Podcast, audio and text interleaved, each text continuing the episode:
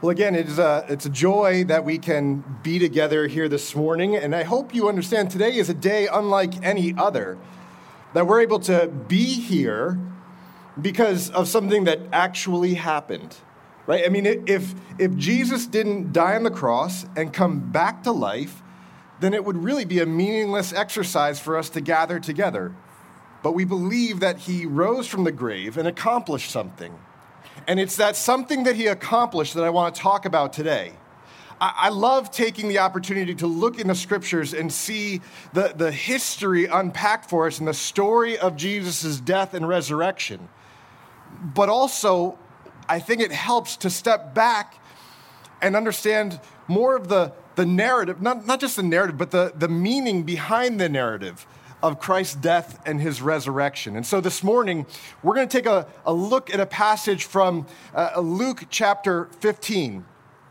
And Luke, uh, in Luke 15, there's a story that's told uh, uh, of a man who had two sons. And this is actually the third of three stories that Jesus is telling to uh, a number of religious leaders, people who had uh, made it a, a, business of their life, a, a, much like myself, actually, someone who's, who's made to be a pastor and who gets so focused uh, on the, the meaning of what they've been called to do that they become passionate about the, the values and the traditions of that religion. The problem is, at some point, they lost track of why those traditions and those values were there in the first place. And so, Jesus finds himself in a place where one of those religious leaders had invited him over for lunch. And as he gets there to lunch, uh, the Pharisee, the, the religious leader, has an issue with the fact that Jesus is actually willing to spend time having a meal with those who are, the Bible says, sinners and tax collectors. Basically, people that religious leaders would have considered unclean. They wouldn't, they wouldn't be caught dead spending time with these people. If they, if they spend time with them, what would it say about themselves as, as religious leaders? And so uh, these religious leaders are grumbling. They're saying, Who is this man? What does he think he is spending time with these people? And so Jesus begins to tell these, these stories, these three stories. Uh, the first story is about a, a, shepherd who has a lost sheep. We looked at that story two weeks ago. Uh, the second story is about a, a woman who has a bag of silver coins and she loses one and, and she, she upends her entire house looking for that one coin. And this week, we're looking at the story uh, uh, of a man who had two sons. Now, what I hope that we walk away from uh, this Easter 2021 is not this abstract idea of God entering into humanity but a practical understanding of God entering into humanity, dying on the cross, and coming back to life for one purpose to seek and to save that which is lost. And that, that purpose, I would say, is the greatest expression of God's love, not just for this world, but I want you to consider as we talk about this passage that it's God's greatest expression of his love for you and for me. Don't think in terms of the group of us here. Think of this in terms of God's love for you this morning. And so the question I want you just to kind of sit with as we as we open our time is is, is how do you measure love? Right? Like I could step on a scale and measure how much I weigh. I'm not going to do that right now. I, I, could, I could, no. Who said come on? I, I, could, I could get a tape measure and see how tall I am, right? Every semester, kids get grades sent home, right, kids? You know, I'm sure they were all excellent grades too. You measure how you're doing and progressing along in school. I see you, Ryan.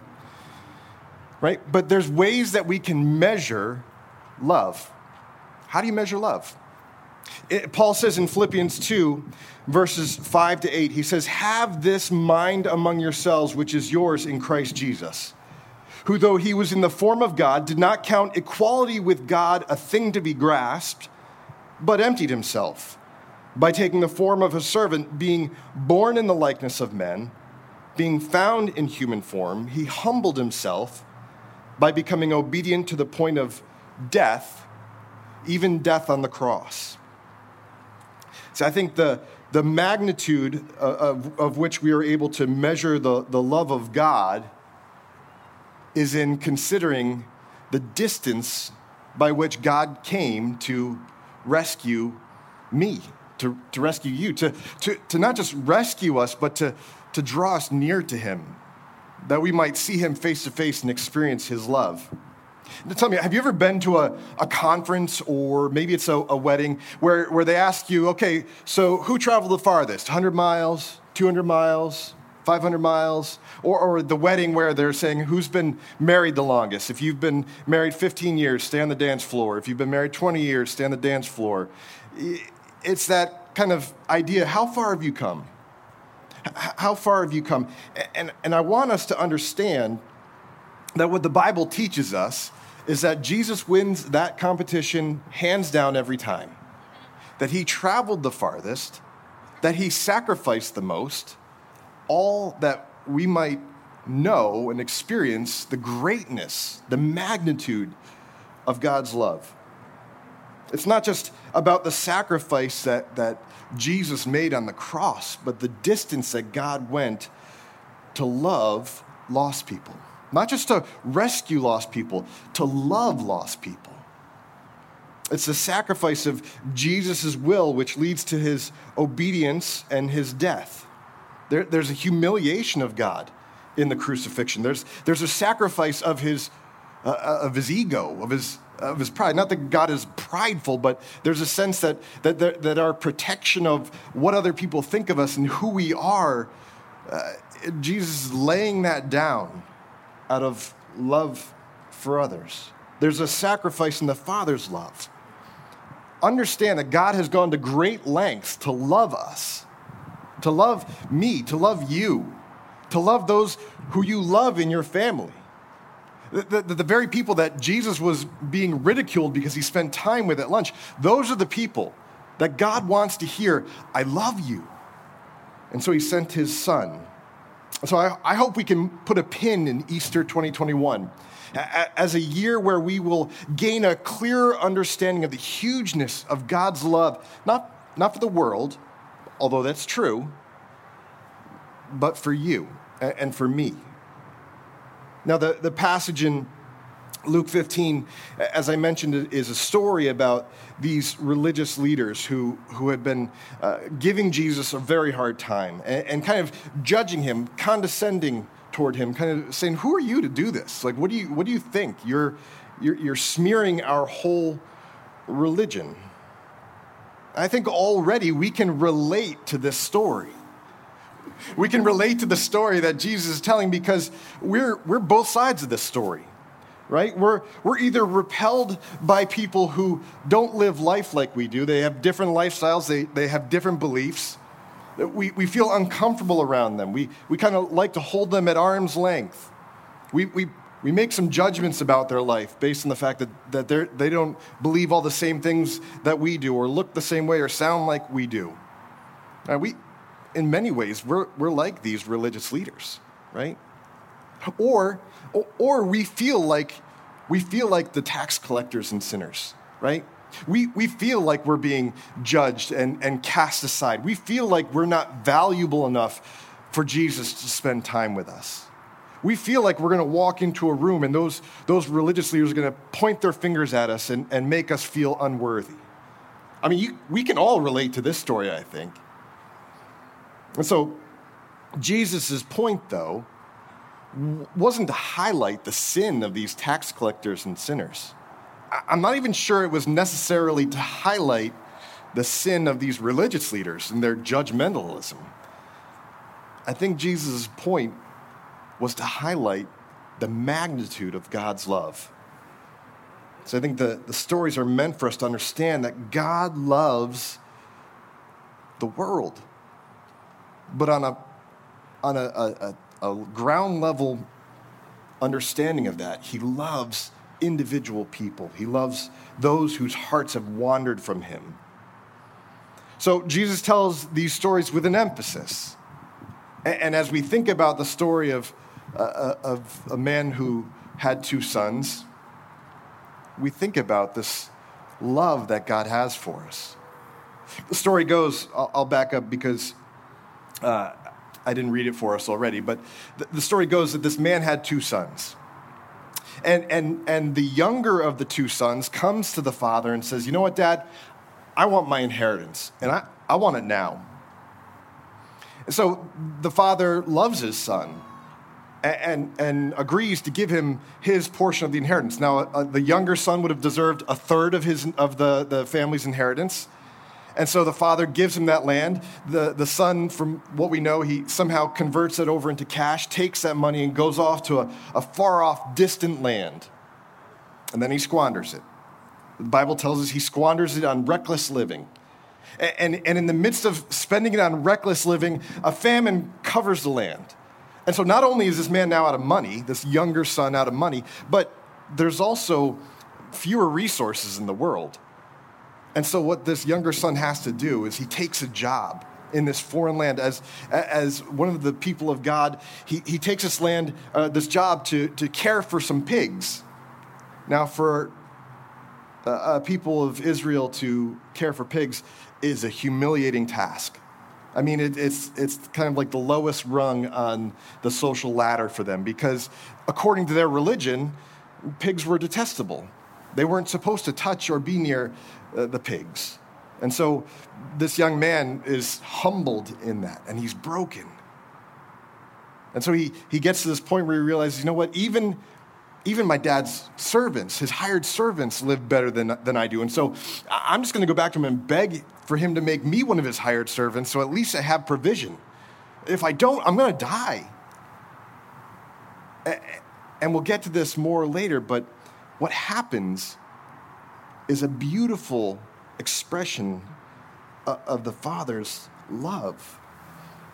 Now, the love of God really is an amazing thing.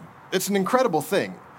But I think what we struggle with is not, I think what we struggle with is actually grasping what it means to be loved by God, to be the object of His affection. I think it's easy to listen to the lives of the world that say you're not good enough, you don't, you don't look good enough, you're not looking right, you're not, you're not healthy enough, you're not strong enough, you're not smart enough, you, you're not successful enough, right? Our, our world thinks in, in the economy of, of power and success and popularity and, and appearances. It's easy to believe that, that if we measure ourselves according to this world standards, we don't measure up. But that's not what God invites us to do.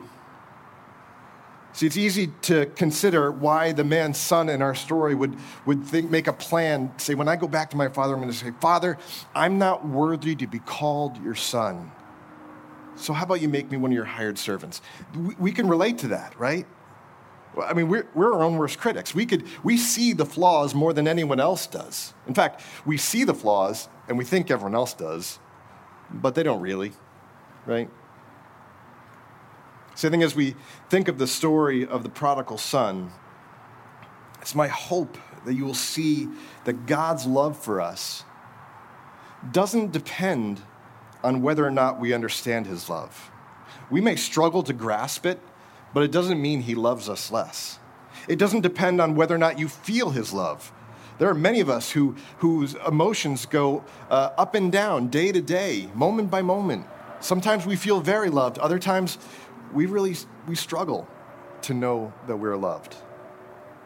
But God's love doesn't depend on whether or not we feel his love. And, and it doesn't even depend on whether or not we believe that God actually loves us. Like, I can stand up here until I'm blue in the face, and maybe I will if it gets colder, but, but y- you don't have to believe what I say up here just because I'm saying it and I've got the microphone. God's love for us is personal. And, and whether we believe it or not, it's an objective reality. It's an eternal, objective, tangible, and unchanging truth that is eternally true, whether you believe it or not. Think about that for a moment. We may struggle to embrace and understand God's love for us, but it doesn't make it any less true. And it doesn't make it any less of a gift that's meant for you to receive. And though it's true that God's love does not depend on us to exist, we're not going to come to know that love until, uh, un- until we notice the magnitude of his love, the distance that he's traveled for you and for me. You know, it's, uh, a, it, it's something that we relate to when we think about the young man's story. When we think about the fact that he desired his father's inheritance, he, he desired something that, that felt good, that looked good, that, that, that made it enjoyable to live this life. And, and so he takes that money, he heads off to a distant land. But what he finds when he gets there is it's not exactly what he thought it would be. It, it doesn't bring the satisfaction that he thought it would bring. I think we, we probably relate to being in that far off, distant land. Could you, could you think of a time when maybe you've been in a, a foreign place and you don't really, you don't get it. You don't get the, the lay of the land around you. You're not really sure how to get to the place that you need to be, whether you, you, you know, you're traveling uh, abroad and you've got to find where your hotel is or whatever. It, it's, it's a little unnerving being in a far off, distant land, in a place that's unfamiliar to you. Can, can you think of a time when you were in a strange and distant land? I, I can. I certainly can. It's a place that, that is confusing and, and, and even feels a little bit dangerous because it's confusing, right? I can think of a time when, when, when I was in this place, the, the young natives are, are running around in packs for seemingly no good reason. Right? The space is filled with loud noises and it's crowded with speeding human traffic. And, and yet, in all of this, there's this strangely comforting smell of Cinnabon, right? This trip to the mall where, where you're lost, you're confused, you're scared, there's things going on all around you, and yet somehow you're calm because you smell that, that familiar smell. Now, uh, unless you're there for exercise or to hang out with your friends, you're there for a reason. There's something that you intend to get when you go to the mall. I mean, most of us go there to shop. Some of us go there for uh, exercising, and and as I mentioned, some of us are there just to, to see our friends. But, but if you're there to find something, if you're there to buy something, then when you get to the mall, you walk in, say it's Foot Locker, and we think, okay, how am I going to get to Foot Locker? Well, the first step along the way is to stop at the mall kiosk, right? And, you look up under clothing and apparel, and there's, there's Foot Locker to A7 or whatever. And you look on the map, okay, there's A7. But none of that is any good to you unless you know where you are when you came into the mall. And then the, that's when that little red dot becomes so helpful. The you are here dot, right? And, and, and when you look at that dot, you realize not only where you are, but where you want to be. You want to be at Foot Locker. You want to get those new shoes. Actually, maybe you want to go to Cinnabon. Maybe that's really where you want to go. Maybe you go in thinking you're going to Foot Locker, but then you're like, no, that smells too good. I'm going to Cinnabon, right? Either way, you can't get to your destination unless you know where you are. And you realize how far you are from your destination. What I want us to think about this morning in the story of the younger son found in Luke 15, it's necessary for him to realize the distance that has been created between himself and his father only when he took the time to, to realize where he had come to and how far away he was from his father could he begin to understand not only how he wasn't where he wanted to be, but where he actually needed to be. And so the younger son comes to this pivotal point in the story where he realizes that his, through his life and his painful circumstances that he's not where he wants to be. And in this moment of, of almost coming awake and coming to himself he realizes how far he actually is away from the love that he longs for in the depth of his soul. And what i want us to consider is that the distance that spans between the son and his father it, it's not measured in miles. It, it, it's measured in the many selfish decisions this younger son made. Dad, I want my inheritance. I want it now. I don't care how it makes you look, Dad. I, I want this money. Uh, my family doesn't mean anything to me. What means something to me is that I have uh, the, the inheritance that I want so I can go off and do what I want. The distance grows. And then he squanders his living, the distance grows more. And in that place of desperation, he, he, he wakes up I mean, the scriptures say he comes to himself. And that idea of, of, of actually not just like, like a light bulb going off in his mind, but a light bulb going off in his heart. That his life is not where it needs to be. And, and he doesn't want to keep going in this direction. And so he turns. So wakes up. See, I think the distance that's measured between the Father and Son is there because of the decisions we make. And what that means is that the distance that exists between us and the love of God is not because God, the Father, has rejected us, but because we've rejected Him. What you need to know this morning is that God is not a God uh, of rejection, but love. And He's willing to go to great lengths to bring you home to be with Him. He was the younger son who demanded for his inheritance. It was the younger son that, that walked away from his father. The father doesn't walk away from him in our story, he walks away from the father. So, unless we understand where the red dot representing our life is on our own life map, we won't begin to understand where we need to be. Do do you think about that? You have a life map. There's, there's a map in your heart and in your mind uh, of the life that God has led you through, the life that you've lived. And there are times where you've made decisions where you've walked away from God. We've all done it. And not until we take the time to consider those decisions we've made, the, the places we've been, the things we've done, and understand where we are in relation to the Father, will we begin to understand the shape of God's love for us, the magnitude of how great He loves us. We're told in Luke 15 13 uh, that not many days later, after the son had asked for his inheritance, the younger son gathered up all he had, took a journey into a far country, and there he squandered his property in reckless living.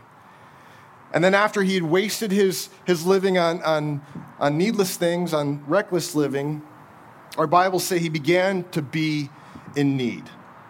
There was this need that he felt, that he saw, that he experienced. He began to, to feel something different. All of a sudden, those things that brought him comfort no longer brought him comfort.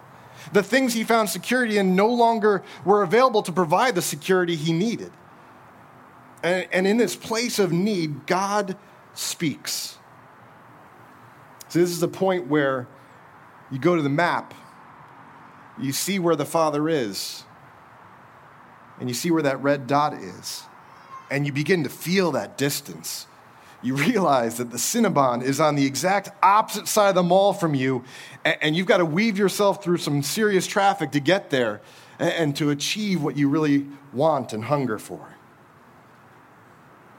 I think in this place of pain, the younger son can't help but think about his father. He wakes up to think about who the Father is.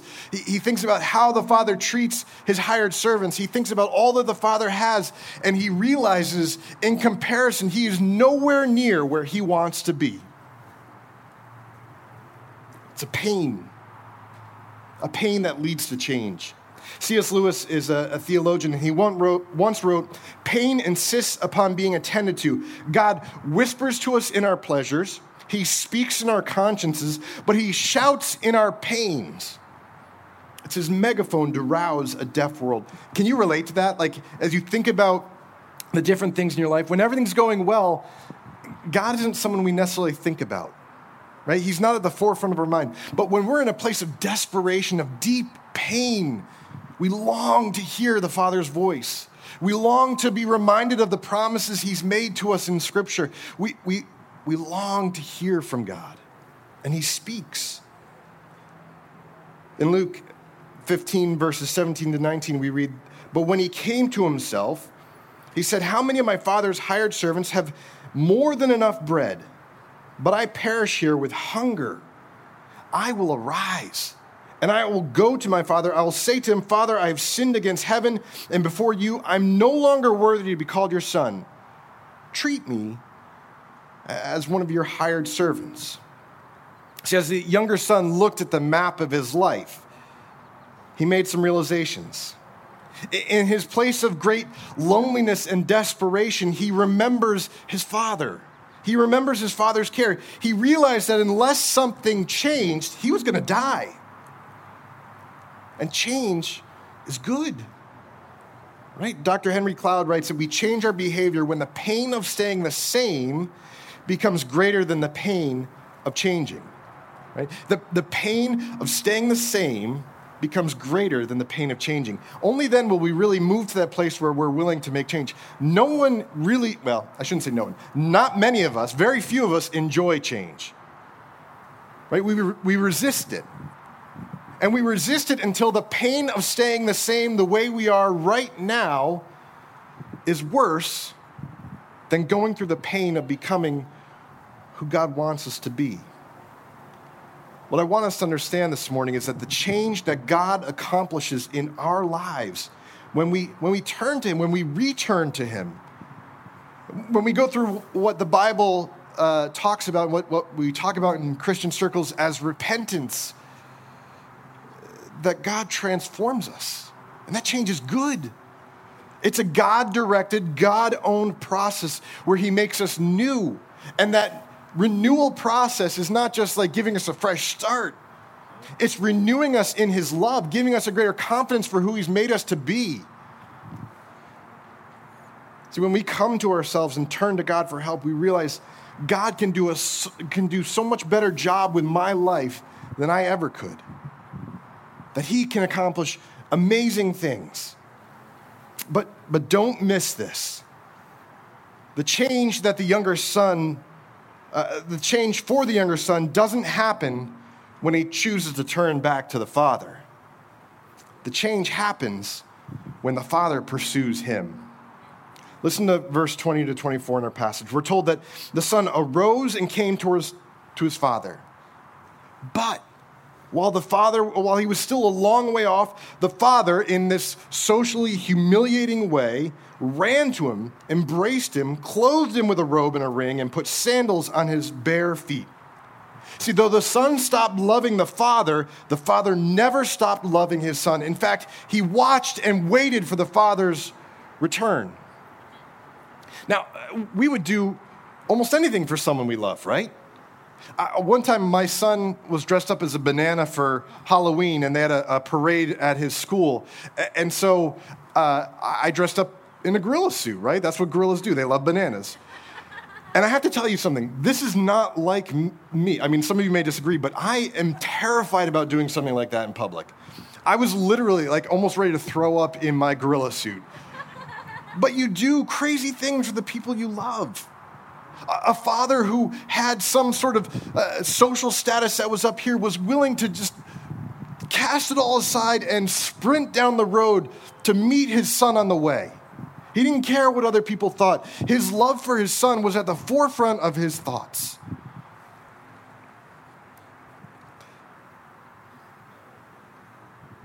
Today, we're, we're wrapping up a series called The Pursuit. And it's all about how God pursues us how he, how he runs to us, how he embraces us, how he kisses us, how he, he clothes us and restores us to his family, and the joyous celebration that happens as a result. See, I think in the story that Jesus tells, it's not the son's return that restores the relationship. It's the father running joyously down the road toward his son. It's the father's joy and acceptance of his son that honorably restores him to the family. Do you understand that? God loves you, travels across eternity to be with you, and to make a way to restore you, not shamefully, but honorably to his family. To claim you as one of his children again, to welcome you back. Do you remember that red dot on the map? Many of us are sitting here this morning, we're thinking, I'm on the opposite side of the mall. Or maybe, maybe I'm like, I'm halfway there. But I realize that where I am and where I want to be is, is, not, is not what it should be, what I want it to be. To be in that place of being embraced with the love and care and protection of God's love. So here's, here's the good news for us this morning. Here's what it means that Jesus came to this earth died on the cross, and rose from the grave. This is why it matters that we believe that Jesus rose from the grave in bodily form and defeated death. Because the good news for us this morning is that God offers us curbside pickup. Right? Curbside pickup has become a new thing. Well, not a new thing, but it's a very common thing this year. Right? Where you can stay in your car and they'll bring the product to you. God offers us curbside pickup. He brings his love and forgiveness to you through his son Jesus. The most important distance covered in the story is not the younger son's travel to a far off distant land or even his return back to his father that might be measured in miles. The, the, the most great distance that was traveled in our story is the father's journey toward his son. God's love is so great that he left heaven, crossed eternity, took on the form of humanity and died on the cross to purchase our lives from a broken world that's controlled by sin.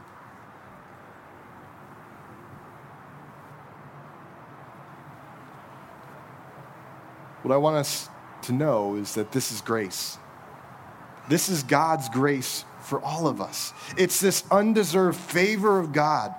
We don't deserve free curbside pickup, but God gives it to us anyway. And so I want to invite you let, let Jesus come near to your life this morning.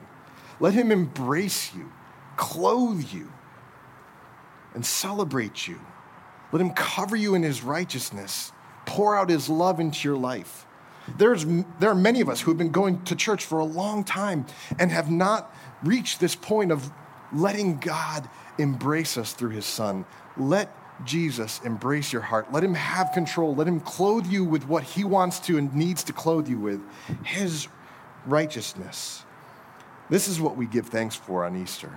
This is what we celebrate. See, God's been waiting on the, the front porch of heaven for us to return. And while we're still a long way off, he sent us his son. One of my favorite verses of the Bible is Romans 5 8. That says, While we were yet sinners, Christ died for us. In other words, while, while we were yet a long distance off, Christ came and died for us. He rescues us and redeems us and brings us home and restores us honorably to the Father's family. There's no greater love in this world than the love that God has for you in sending us, in sending the world his son. Consider the map of your life. Be, because because of Jesus, we no longer need to measure the distance between us and God's love in, in choices we've made or, or, or shameful thoughts we have of ourselves or thinking that we're not worthy. We no longer think of the distance between us and God measured in our sin. The chasm between us and God is not a chasm there because of our sin. The distance between us and God is measured in the magnitude of Christ's sacrifice because that's how we measure the love of God for us. Something different we've been doing here in 2021 is leaving space at the end of our time in the scriptures just to, to think on what God has been saying and doing, the, the Spirit of God working in our hearts through the Word. And we're going to do that this morning. If you're not familiar with that, it's, we're going to do it a little bit differently this morning. We're going to allow a, a, a song uh, led by the worship team to be that space where we are invited to think on what God has done, the magnitude of his love for you. In a moment, the worship team will come and perform a song called King of Kings for us. And it's my invitation to you that you take this time. Think on God's love for you. Consider that it's not some theoretical love it's not some abstract love, it's a personal love that God has sent to us through his son, Jesus. Yes, God loves the world, but that means he has to love you personally first before he can love us corporately as a world. Don't leave here without letting that truth sink in. Let me pray for us. Father, we do thank you that your love is measurable. I, I pray for the eyes and ears and hearts to see and know and understand how great you love us. That you desire us not to go through life alone, but that we would walk this life with you, that we would, that, we would be reunited with you and live amongst you and your family as one of your children who you love and care for and, and provide for and protect. Lord, help us to know more specifically the shape of your love because of the greatness of your pursuit of your lost children. We pray it in the name of Jesus. Amen.